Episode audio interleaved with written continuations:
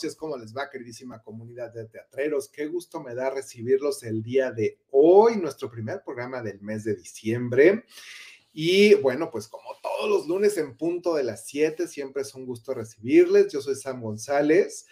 Y eh, bueno, hoy tenemos un programa especial. Quiero decirles que es un programa pues creo que interesante, lo he preparado con muchísimo gusto. Espero que, lo disfruten tanto como disfruté yo de prepararlo, porque ha sido, pues es una, ha sido una semana, prácticamente les diría esta última semana, eh, pues muy interesante lo que ha pasado particularmente en la escena del teatro mundial por el fallecimiento de uno de los grandes autores y compositores eh, de teatro de las últimas décadas, Así que, eh, bueno, como probablemente vieron quizás algunos o algunas de ustedes en las promociones, este programa en particular está dedicado a este autor que tiene pues escasamente cuatro días de, cuatro o cinco días de haber fallecido eh, a la edad de 91 años y, bueno, pues que sin duda ah, un pilar eh, sin, sin, temor a equivocarme y como pues diferentes medios, fuentes, eh, actores, productores, directores han expresado pues la manera en que este señor ha transformado y transformó, digamos, por siempre la manera en la cual podemos, eh, se puede escribir, se puede hacer la dramaturgia de una obra de teatro, sea un drama, sea una comedia o sea una comedia musical. Eh, un, personaje bastante interesante, creo que, eh, pues, ¿qué les digo? Yo te tengo oportunidad de ver algunos de sus trabajos, nunca tuve la oportunidad de, conocerlo en vivo, pero sí, sí oportunidad de ver varios de sus trabajos, no todo, pero algún, porque de verdad que es impresionante. Y bueno, pues creo que es, es una obra, una obra ¿eh? un programa que va a ser divertido, quizás emotivo para algunas eh, cosas y eh, bueno, pues creo que va a ser sumamente interesante pues todo lo que vamos a ver el día de hoy en este programa. Y bueno, pues aquí les voy a empezar a compartir este programa, como vieron particularmente en nuestra presentación, es un tributo a este autor, Stephen Sondheim. Y fíjense que estaba yo terminando de hacer el programa cuando dije, en realidad, creo que, creo que este programa, además de que está dedicado a él, eh, por su pues, trascendencia y por evidentemente su eh, fallecimiento hace unos días, pues es una vida sumamente fascinante, una vida que él tuvo, como les comenté, acabo de comentar, pues falleció a los 91 años de edad la semana pasada y... Em, pero una vida de éxitos y fracasos, fíjense que está bien interesante, así que lo vamos a ir comentando. Probablemente conozcan algunas de sus obras, tiene obras famosísimas que le han dado la vuelta al mundo y otras que justamente, bueno, creo que escasamente las conoció él y, probablemente la compañía de actores que tuvo quizás en ese momento. Pero los invito a que hagamos este viaje, este recorrido eh, fue interesante para mí, les compartiría hacer un resumen de 90 años ¿no? de la vida de una persona para este programa que tenemos eh, preparado el día de hoy.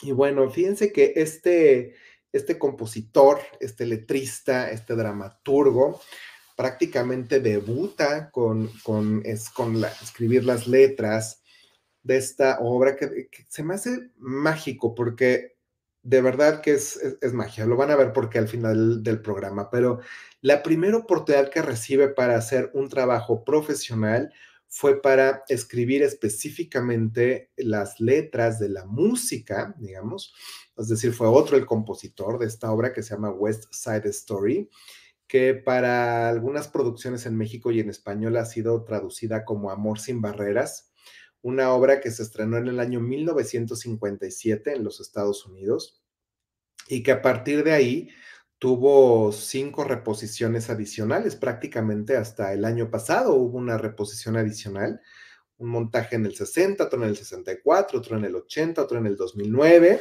y como les comento, hasta el año pasado todavía hubo una reposición.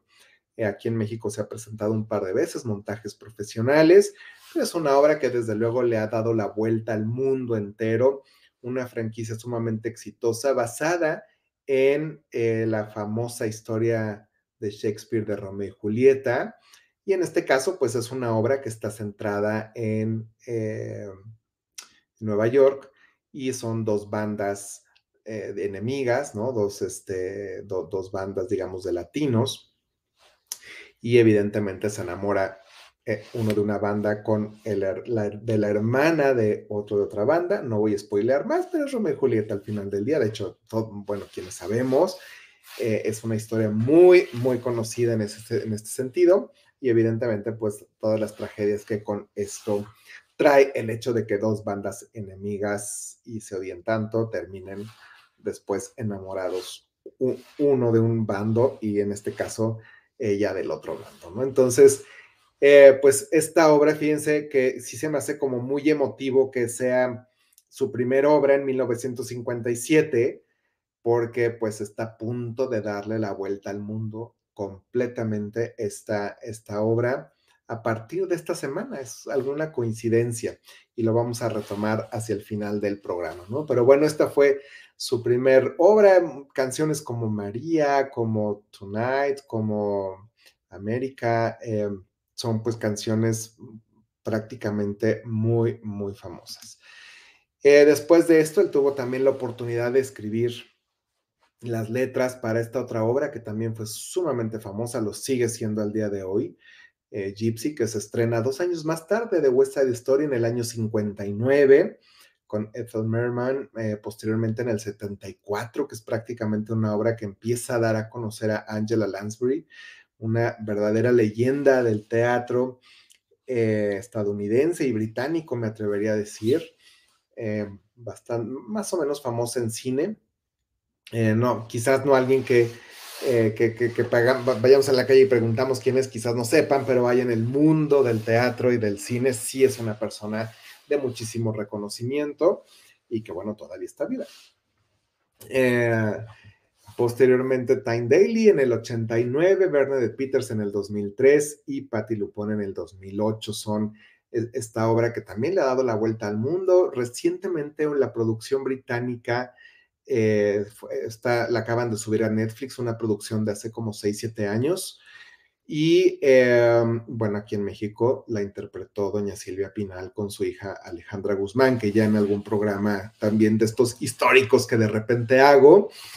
Eh, ya lo había yo mencionado por allá del año 2000, eh, no hombre, sí, como por el año 2000 más o menos, o 99, por ahí así. Entonces, eh, pues bueno, definitivamente una, una franquicia que también le ha dado la vuelta al mundo, traducida a muchísimos idiomas y sumamente exitosa. Sin embargo, estas dos, estas dos primeras que les estoy compartiendo y que les comento, todavía este dramaturgo, compositor, letrista, pues apenas estaba comenzando sus pininos, apenas estaba, digamos, escribiendo las letras de esta, de, estos musicales en este caso. Y, eh, y, fíjense que hay un dato curioso que les quiero empezar a compartir. Él fue mentoreado, sus mentores fue particularmente Oscar Hammerstein, que fue pues muy famoso por musicales como eh, Oklahoma y como Carrusel y como La novicia rebelde o The Sound of Music.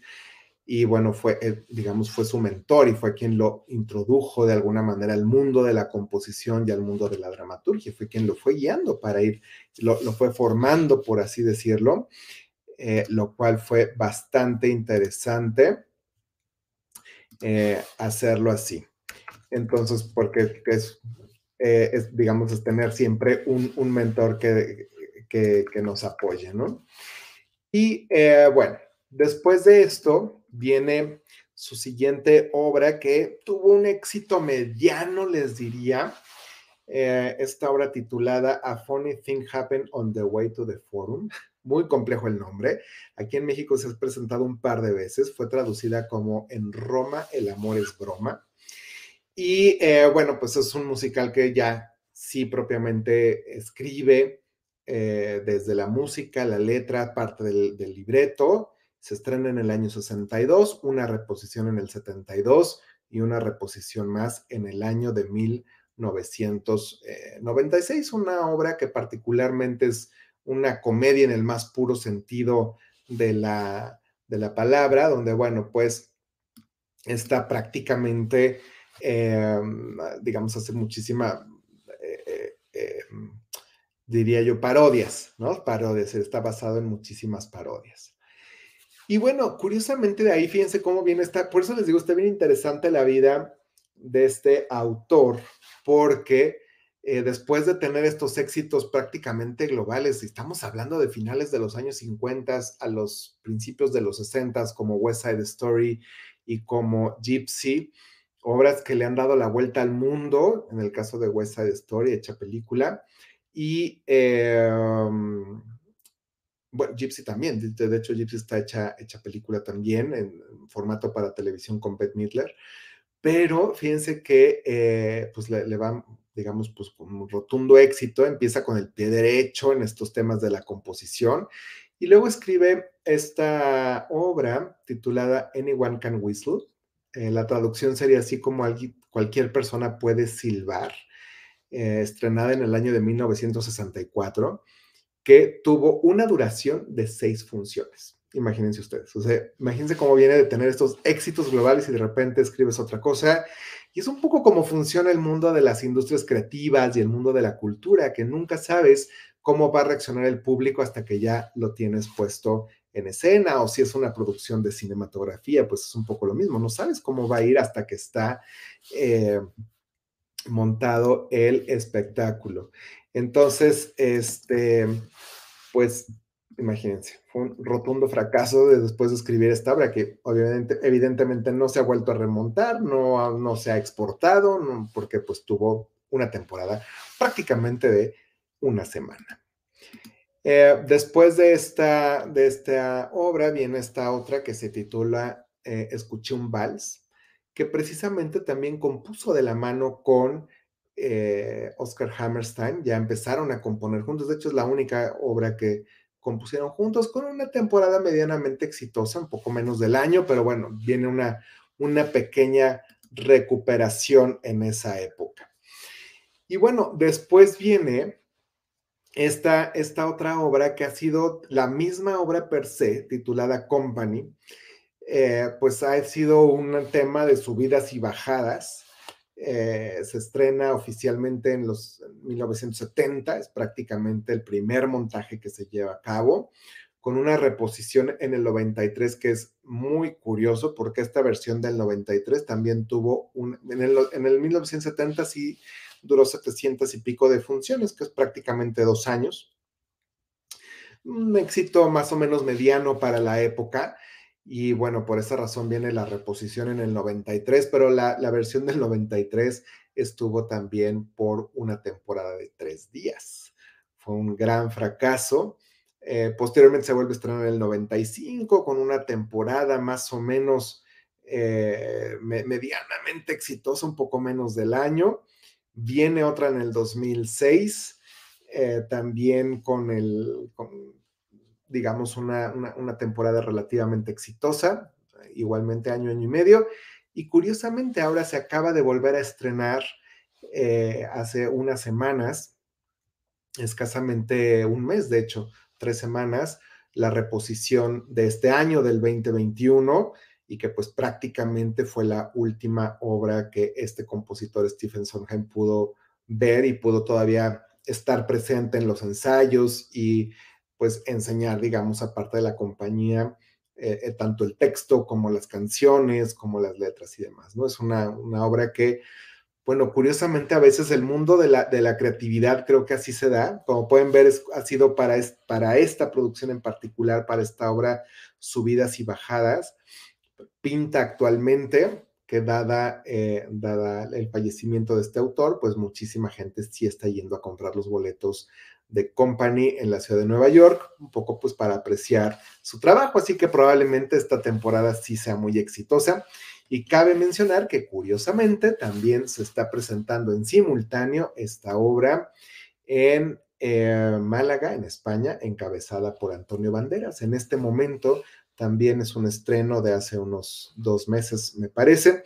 Así que bueno, pues son, son parte de, las obras que, que, tiene en este momento en cartelera, pero es una obra que escribió pues hace prácticamente 50 años, ¿no? con temas sumamente vigentes porque habla sobre justamente cómo lograr, digamos, como compañía en ciudades tan complejas como es Nueva York y que pues se vive mucho en soledad. Por dar un resumen, porque no quiero spoiler, ¿no? Esa de hecho no la he visto, pero es una obra que sí quiero ver. Para el año 71, un año después, viene esta otra obra que yo creo que esto es sin temor a equivocarme, una de sus grandes, grandes joyas, Follies, escrita en el 71, y, bueno, no, quizás en los 70, estrenada en el 71, eh, con una temporada bastante exitosa, posteriormente una reposición en el 2001 y una reposición en el año 2011, es decir, ya tiene tres reposiciones. Aquí, ojo, estoy hablando únicamente de las reposiciones originales en los Estados Unidos, porque hay muchas réplicas que ocurren para otros países, particularmente en la Gran Bretaña eh, Japón en muchas ocasiones, Alemania, Canadá, pero ahora estoy hablando solamente de, eh, digamos, de las compañías que el autor específicamente, junto con su director, que fue una alianza que hizo también con Harold Prince, este extraordinario director que también se nos fue a principios de año de este 2021. También le dedicamos, de hecho, un programa especial. Y sí creo que esta, esta obra es una verdadera joya de del, teatro de todo a todo, Follies, ni les voy a contar, yo tuve oportunidad de ver justamente la, eh, la producción del año 2011, bueno, me, fue una cosa verdaderamente alucinante, pero solamente les compartiré, habla de eh, un, un, espectáculo, un productor, habla justamente de un productor de teatro eh, que van a, va a demoler el teatro, lo va a vender porque ya no es negocio y lo van a hacer estacionamiento ese terreno. Entonces decide llamar a diferentes, em, digamos, como miembros de compañías que tuvo a lo largo de los años que este empresario teatral tuvo en sus producciones. Y bueno, pues ahí en este reencuentro, ¿no? Así como ocurre cuando nos reencuentran eh, con los exalumnos, ¿no? Con nuestros compañeros de escuela y esto, eh, pues emergen una serie de historias no, no completadas cuando estaban en temporadas, ¿no? A mí me parece sensacional porque además juegan mucho con los tiempos entre pasado, presente e incluso futuro. De verdad, una joya esta obra que veo muy difícil que algún día la tengamos en México e incluso no, no hay una hay, como conciertos, hay versiones de conciertos que se pueden conseguir, que incluso se pueden ver en Blu-ray y esto, o en YouTube, algunas cosas, pero eh, pues son producciones tan, además, tan costosas y tan grandes que difícilmente se, se, se pueden como replicar, sobre todo porque no, digamos, el modelo de negocio pues no se da para otros países, ¿no? Pero sí creo que es una, una de sus grandes, grandes obras y o que particularmente yo disfruté muchísimo esta versión del año 2011. Para después de esta obra, escribe esta otra que se llama A Little Night Music o una pequeña noche musical, creo que sería así la traducción, porque no la hemos tenido aquí en México. Luego son títulos que se tienen que adaptar. Una, no sé, una, sí, una pequeña noche musical o una, algo así, eh, estrenada en el año 73 con una reposición en el año 2009, la cual también tuve oportunidad de ver, déjenme decirles, y les voy a presumir por qué, porque esta obra la encabezó la del 2009, Catherine Zeta-Jones, junto con Angela Lansbury, justamente, ¿no? Y es, es una obra donde eh, está escrita a, a base de puros vals, otra verdaderamente joya de la dramaturgia combinada con, con la música, y una línea narrativa donde pues prácticamente hay, muchos, digamos, como enredos de amor entre el encuentro de un grupo de, personas. No les voy a contar más, pero es este, porque en una de esas la, la ven o pueden ver, hay, la película también, ya muy viejita, pero se puede ver. Eh, y bueno, es, es, definitivamente también una pieza particularmente, y hablando, digamos, desde el ángulo de, de la dramaturgia, que es una verdadera eh, joya. Y entrado ya en este año, hacia el 73, dado ya la trayectoria que pues este compositor tenía, ya prácticamente con 15 años de carrera, considerando que arrancó en el año 57, eh, pues ya comienza con sus primeros conciertos, eh, que son, esto lo tienden a hacer muchos compositores, donde hacen una compilación, por así decirlo, de las obras que ya han escrito previamente, como las canciones de mayor éxito, algunas escenas, y en el 73, pues justamente se pudo apreciar un primer, eh, una primera recopilación de sus trabajos eh, a manera de tributo, una, una, especie de popurrí, por así decirlo, en formato de concierto, que no era propiamente una historia, pero que bueno, ocurrió en ese año. Después vino otro de sus grandes fracasos, fíjense, en el año 76 escribe y produce esta obra titulada eh, Pacific Overtures o digamos, pues evidentemente sería Oberturas del Pacífico, muy basada en la cultura japonesa. De hecho, si escuchan el soundtrack en Spotify o en iTunes o esto es la música prácticamente de estilo japonés, de corte japonés. una historia bastante compleja con una reposición en el 2004. Pero bueno, la del 76, mismo caso, tuvo escasamente una semana de temporada y prácticamente cerró la del 2004 como entró con esta compañía que se llama el Roundabout eh, Theatre Company, que es una compañía bastante interesante, eh, sin fines de lucro, pero que produce teatro profesional, particularmente en el Estudio 54 de Nueva York, pues eh, sostienen una temporada a base de donativos y no a base de venta de boletos, a base de patrocinios, por así decirlo. Entonces, bueno, tuvo un poco más de, de duración, pero aún así escasamente llegó a los seis meses, porque es una obra muy compleja de entender, muy de nicho. Pero lo interesante de este autor es que justamente se atrevía a hacer esto, se atrevía a cómo narramos historias que no son comerciales, que sí son complejas de entender, que incluso son muy, muy complejas para los actores y para los directores de entrelazar, de construir los personajes, de ser interpretados. Y es parte de la genialidad de este autor. Entonces él decía, eh, pues yo no me voy a estar centrando necesariamente en cosas comerciales, sino quiero componer y quiero hablar de lo que yo creo que es importante hablar. Y este es este, este caso, que son las eh, oberturas del Pacífico. Para el 77 vuelve a construir otro concierto eh, titulado Side by Side o lado a lado, por así decirlo, donde también nos da una recopilación de, ya, su carrera ya para ese momento de 20 años eh, en, el, mundo teatral, donde ya incluso algunas de sus obras, incluso pues habían sido llevadas a la pantalla grande, como es el caso de West Side Story. Viene para el 79 y estamos llegando a finales de los años 70. Esta obra que está catalogada por, muchos críticos como las primeras y las pioneras en términos de, obras medias tétricas, ¿no? De, literalmente de terror, con un tema pues muy subgéneris, Sweeney Todd.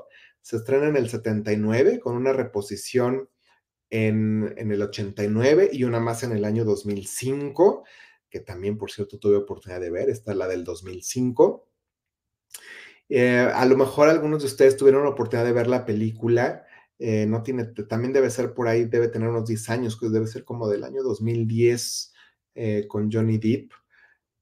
Y pues esta historia de el titulada, y así lo dice el eslogan, ¿no? El, el barbero demoníaco de la calle Fleet, que se caracterizaba, imagínense ustedes, se caracteriza la historia, ya, ya es famosa, esta sí las voy a spoilear porque creo que es más famosa, pues una un personaje principal que vivía enojado con la sociedad por cosas que le habían ocurrido y vivía y se había construido un personaje, digamos, eh, un asesino, un asesino en serie, entonces la gente llegaba a cortarse el cabello, literalmente a rasurarse con estas eh, navajas antiguas, y mientras los está rasurando, pues prácticamente los degollaba.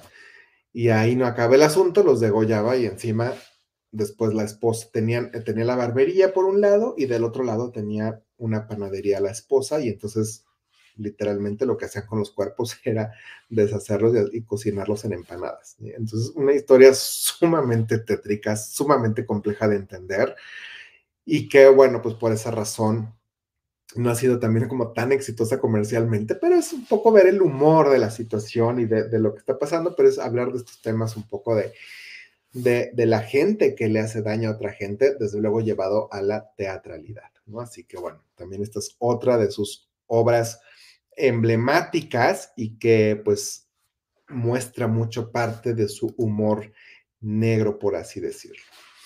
Eh, entrados a los años 80, escribe esta otra obra con muy poco éxito igualmente, Merrily We Roll Alone, eh, prácticamente menos de tres meses de temporada, menos de 100 representaciones y que pues por lo mismo no ha tenido ni reposiciones ni se ha exportado a otros lados.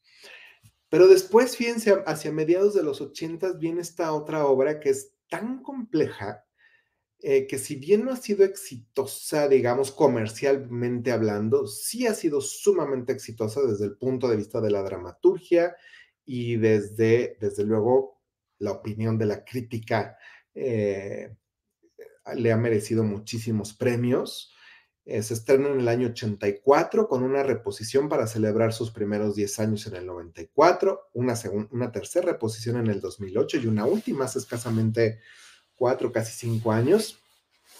Eh, y pues es, está inspirada, de hecho, en, un pintor que ahora no recuerdo su nombre, pero es bastante interesante de ver. También una obra que prácticamente no es, demasiado americana. Entonces, cuando se hacen cosas tan de nicho, pasa que no se, eh, pues no se exportan tanto como otras que pueden tener temas más universales. Pero, pues sí, esta es una obra que em, es otro de sus sellos, digamos, de este, de este compositor que le dieron muchísimos premios, que al final les voy a platicar de ello.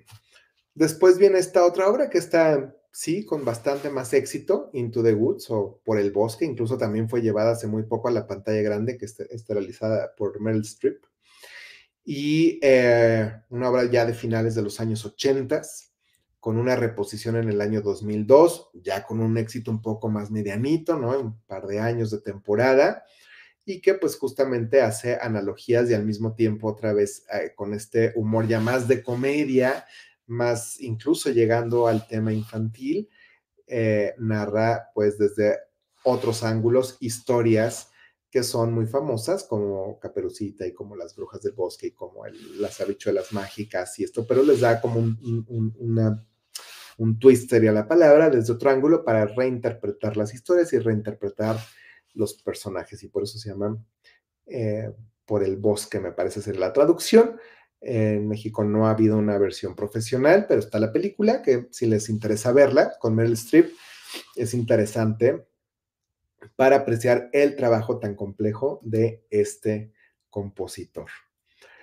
Eh, a partir de ahí prácticamente pasan varios años eh, hasta que nos da esta otra obra, Passion, también merecedora a otros tipos de, premios, eh, relativamente exitosa, relativamente exitosa considerando que había tenido este tipo de, historias de fracasos eh, donde pues por menos de, de una semana de temporada, entonces ya que una obra de él, de él durará seis, seis, meses, perdón, ocho meses, a veces ya se consideraba exitosa, pero nuevamente él decía bueno, yo no estoy escribiendo para el teatro comercial, estoy escribiendo para el teatro intelectual y bueno, pues ese es un poco el precio que estuvo dispuesto eh, a pagar, ¿no? Incluso en este mismo camino, también ya hacia, acercándonos hacia finales del, de los años noventas, escribe esta otra obra que se llama Cómo escaparse eh, con un asesinato, una obra bastante interesante donde pone a seis personas que se están buscando ser atendidas por un psiquiatra, pero el psiquiatra nunca está disponible y bueno, pues todo lo que ocurre alrededor de esta escena eh, donde están estas seis personas interactuando. Y esta obra quiero decirles que tuvo dos funciones, imagínense, dos días.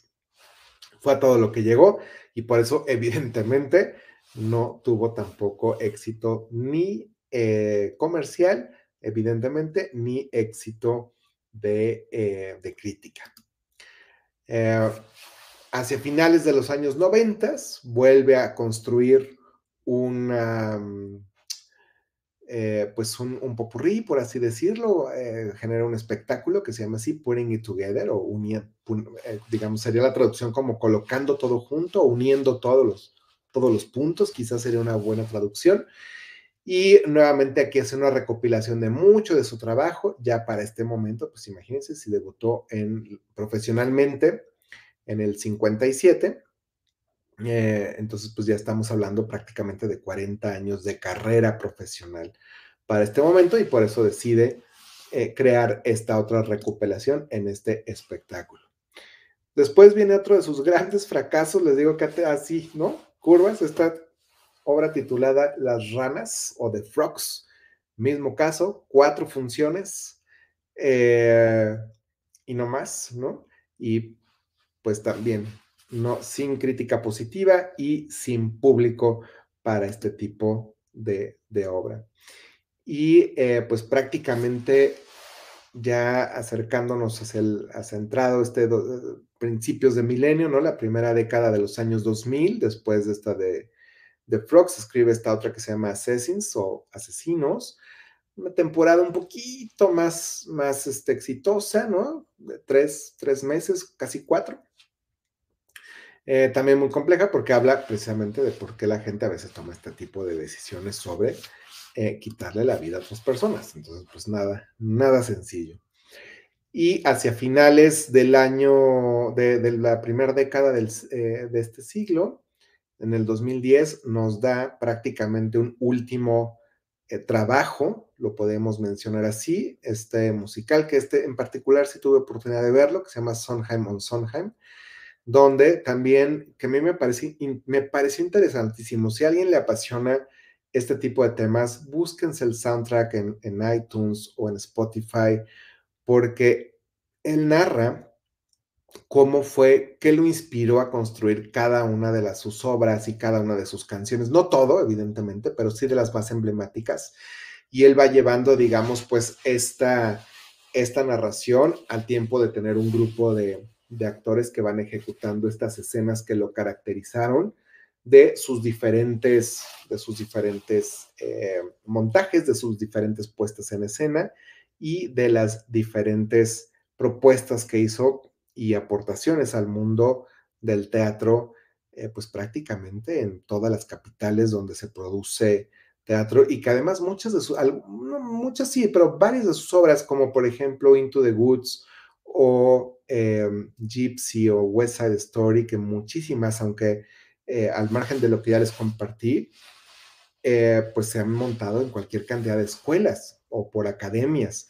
Entonces, eso hace que también, eh, pues, las generaciones más jóvenes lo conozcan y sepan quién es y sepan, pues, parte de su trabajo al interpretar algunas de sus obras. Eh, dada la trayectoria que tuvo prácticamente, les diría que tiene, creo que hay varios datos interesantes para compartirles. Tiene dos teatros bautizados con su nombre, no son de su propiedad, simplemente llevan su nombre en las dos capitales teatrales del mundo, el primero en Nueva York, el Teatro Stephen Sondheim, em, donde actualmente se, acaba de estrenar la semana pasada una adaptación de la película Mrs. Doubtfire, probablemente se acuerdan de esta película de, con Robin Williams que se divorcia y entonces la, la, mamá no lo quiere dejar ver a los hijos y como no lo deja ver, él se disfraza de nana y pide trabajo de nana y es la única manera en que se acerca a, los hijos y es pues una serie de situaciones chuscas que van ocurriendo. Entonces ahora hay una adaptación a teatro de esta película que justo se estrenó la semana pasada. Ya se había, eh, estaban en previos hace dos años cuando evidentemente se cancelaron las temporadas y recién aperturaron hace unos días. Y en Londres, el Teatro Sondheim en, el West End británico, que pues prácticamente desde hace más de treinta y tantos años es el teatro que tiene la producción de Los Miserables de Cameron McIntosh, ¿no? Así que imagínense, son dos teatros eh, muy emblemáticos en ambas capitales. Eh, que han tenido, sobre el, Teatro Sondheim ha tenido, ahorita les estoy platicando la que se acaba de estrenar, pero ha tenido obras muy, eh, de muy larga duración, como Anything Goes o como Beautiful, que era la historia de Carol King. Y, bueno, son teatros en general de mucho prestigio porque eh, no nada más por sus instalaciones y la calidad de obras que se presentan, sino porque justamente tienen montajes que han perdurado por varios años, ¿no? Ya ni qué decimos de Los Miserables, ¿no? Prácticamente eh, está en este teatro desde, desde los años 90, antes estaba en otro, pero ya desde, desde entonces que está aquí, así que varias décadas en Londres, si alguien va. Ahora saben que el Teatro Sondheim, donde están Los Miserables, es en honor a este autor, o el Teatro Sondheim en Nueva York, también es en honor a este autor y eh, está en, eh, ahora está Mrs. Dorfer presentándose ahí. Con esta trayectoria, tiene una serie de premios muy interesantes para compartirlos, los premios Tony, que son eh, la máxima presea al teatro estadounidense. En el 71 fue premiado por su composición, tanto música y letras, por la obra Company en el 72 para Follies como mejor música en el 73. Vean, tres años al filo con premios Tonys con, como mejor música por A Little Night Music. Posteriormente, seis años después, en el 79, le vuelven a dar otro Tony como mejor música por Sweeney Todd. En el 88 por Into the Woods. En el 94 por Passion. Y finalmente en el 2008 le dan un premio especial por su trayectoria. Entonces, imagínense, o sea, tiene tres, seis, siete, ocho premios Tony en su carrera. Prácticamente es el único compositor que ha logrado semejante cantidad de Tonys eh, por todo lo que eh, pues compuso y todo lo que dio a las artes escénicas. Por su obra Sunday in the Park with George, o Un domingo en, la, en el parque con Jorge, sería la traducción, ganó el premio Pulitzer, uno de los más prestigiados por la categoría de mejor drama. Eh, y un dato curioso, si alguien vio esta, esta serie eh, titulada Desperate Housewives, ¿no? Hace como 10 años creo que estuvo, eh, pero pues todavía se puede seguir viendo. Si alguien la ve, hay un capítulo dedicado a este compositor y este capítulo justamente se llama Sunday in the Park with George, ¿no?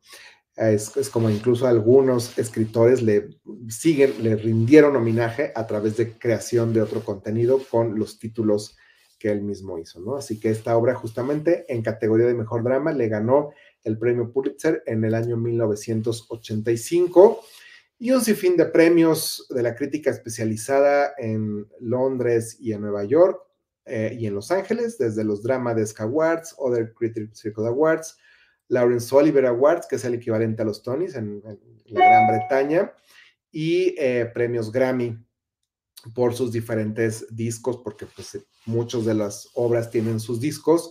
Estos entraron en la categoría de mejor producción musical eh, original y tiene varios premios. Así que casi pudiéramos crear un programa especial de todos los premios que les dieron, pero sí les quiero mencionar algunos otros premios que son bastante emblemáticos. Por ejemplo, en el año 1990 le dieron un Oscar por la canción Sooner or Later, esta de, que fue el tema de Dick Tracy, como mejor composición original para una película, esta obra que estelarizó Warren Beatty y Madonna, y que también está interpretada justamente por Madonna. Así que, o sea, imagínense, tiene Tonys, tiene Oliver, tiene Grammys, tiene Oscars. Así que, eh, una, desde el punto de vista de premios, pues una carrera sumamente prolífica. En el año 93 fue condecorado por eh, los presidentes, por el presidente Clinton y la primera dama, eh, con la medalla que otorga el Centro Kennedy, eh, que es el Centro Nacional para el Arte y la Cultura en los Estados Unidos y que tiene su sede en la ciudad de Washington, D.C. Y eso fue en el año 93. Y unos añitos más tarde, muy recientemente, en el año 2015, también el presidente Barack Obama lo condecoró con la medalla presidencial a la libertad por la contribución que Stephen Sondheim tuvo para la cultura y las artes de los Estados Unidos. Y bueno, aunque ahí eso es, él es originario de Connecticut y que un americano que evidentemente tuvo esta vida tan prolífera a lo largo de sus 21 años, de 91 años, de 21, ya les, ya le quité 70, a lo largo de sus 91 años, eh, pues recibe estas medallas porque su trabajo no solamente impactó en, la, en el arte y la cultura norteamericana, sino prácticamente alrededor del mundo. Esta imagen creo que además de ser muy emotiva en el momento en que le están condecorando con esta medalla presidencial de la libertad, eh, pues creo que tiene un doble significado muy lindo, porque si aprecian la imagen al fondo, está Gloria Estefan en ese año 2015, hace seis años, recibiendo la misma medalla detrás de él, también por su contribución al arte y la cultura. ¿Qué viene? Lo interesante es, a pesar, y esto es parte del legado de lo que ocurre con, el mundo de los artistas, sobre todo cuando son creativos, cuando son eh, personas que son tan eh, prolíferos, pues vienen algunas cosas interesantes para el año 2022. Se está, eh, ya viene el estreno, reestreno de este otra vez musical Into the Woods o por los bosques en el New York City Center, que es un centro, déjenme decirles, en Nueva York que se ha eh, especializado mucho en hacer reposiciones de montajes a manera de piloto, de prueba, y si funcionan, los trasladan a, Broadway. Entonces se considera como fuera de la zona de Broadway, pero eh, ahí es como que, digamos, se desarrollan, se prototipan, si funcionan, los pasan a, a Broadway, si no funcionan, pues quedó simplemente como en un formato como de tipo concierto. En Londres, para el año 2022, también estamos esperando la reposición de su musical Passion. Y dentro de los Estados Unidos vienen dos producciones más de carácter regional, uno en Filadelfia, también de Into the Woods, y otro en Florida, con Gypsy. Así que son de entrada, vienen estas cuatro obras eh, en versión obviamente de reposición para el próximo año. Y creo, y esto es lo más emotivo que me parece, es este diciembre, este diciembre del 20 21 y seguramente va a dar mucho que hablar hacia todo el 2022.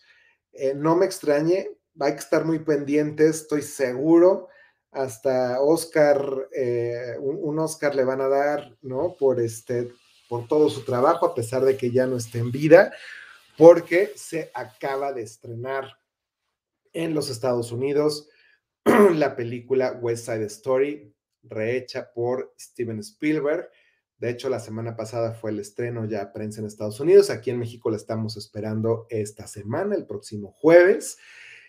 Y pues creo que es muy, les decía, cuando estaba documentando todo toda su vida y obra de manera pues muy resumida, ¿no? Cómo resumíamos 91 años de trabajo de, de una persona tan productiva en el mundo de las artes escénicas en un programa de 50 minutos. Bueno, pues traté de ser como nada más hablar de los de los puntos clave de su carrera, pero sí creo que es valiosísimo que la primera obra que escribió en el año 57 prácticamente se estrene a nivel mundial eh, esta semana, este diciembre, y que seguramente va a dar muchísimos premios para el año 2022. Eh, no me va a extrañar que gane Grammys, que gane Óscares, en fin, quizás hasta un Oscar honorario probablemente. Y esa es, mi, esa es mi hipótesis, ¿no? Esas son mis apuestas para los que les gusten también seguir todas las temporadas de premiaciones y los que les apasiona el cine, como saben, en diciembre se estrenan todas las películas que van por la carrera a los Óscares, así que por esa razón esta película está estrenando justamente esta semana. Y, bueno, la verdad es que me pareció, es como irse, irse muy elegantemente con lo que empezó, es con lo que terminó en este, en este ciclo. Y West Side Story, que como ya les comenté, es esta historia de Romeo y Julieta llevada a las pandillas de Nueva York, eh, ya se había hecho película, ya se había hecho película en los años 60, pero esta es otra vez una, una versión modernizada bajo la óptica de Steven Spielberg. Así que bueno, pues estaremos muy pendientes este jueves 9 eh, de diciembre, creo que es 9 o 10, que se estrena ya en México esta película. Así que bueno, espero que hayan disfrutado muchísimo de este programa especial que como saben y como se los comenté, pues está dedicado a este compositor. Creo que es un compositor complicado de entender para algunos temas. Él mismo lo decía, yo no voy a, escribir cosas comerciales. Eh, por lo que estuve leyendo también y además, eh, pues eh, en vida, ¿no? Muchas cosas que, entrevistas y demás, pues tantas subidas y bajadas en su carrera pasó por, por muchos temas, digamos, muy emocionales, de crisis emocionales, que ya no se iba a dedicar a esto, que siempre sí, de entrar, de salir. Hizo otras cosas como libros, como se publicaba crucigramas, imagínense, crucigramas en el New York Times, ¿no? Eh, y bueno, creo que también otra gran contribución que él tuvo fue que así como Oscar Hammerstein fue su mentor, después él fue mentor de otros dos grandes compositores, uno que falleció muy joven, eh, que es Jonathan Larson, eh, pero que está tomando mucha fuerza, fue muy famoso por su musical Rent, y uno de sus musicales, bueno, solo escribió dos, por, porque falleció muy, muy joven, se acaba de estrenar en Netflix, les sugiero muchísimo que lo vean, tiene, no tiene ni dos semanas, se llama Tic Tic Boom, y justamente ahí menciona cómo Stephen Sondheim eh, pues fue una inspiración para él. Y el otro es pues Lin Manuel Miranda, que bueno, el señor se ha hecho multimillonario con su, prácticamente con Hamilton, con esta obra.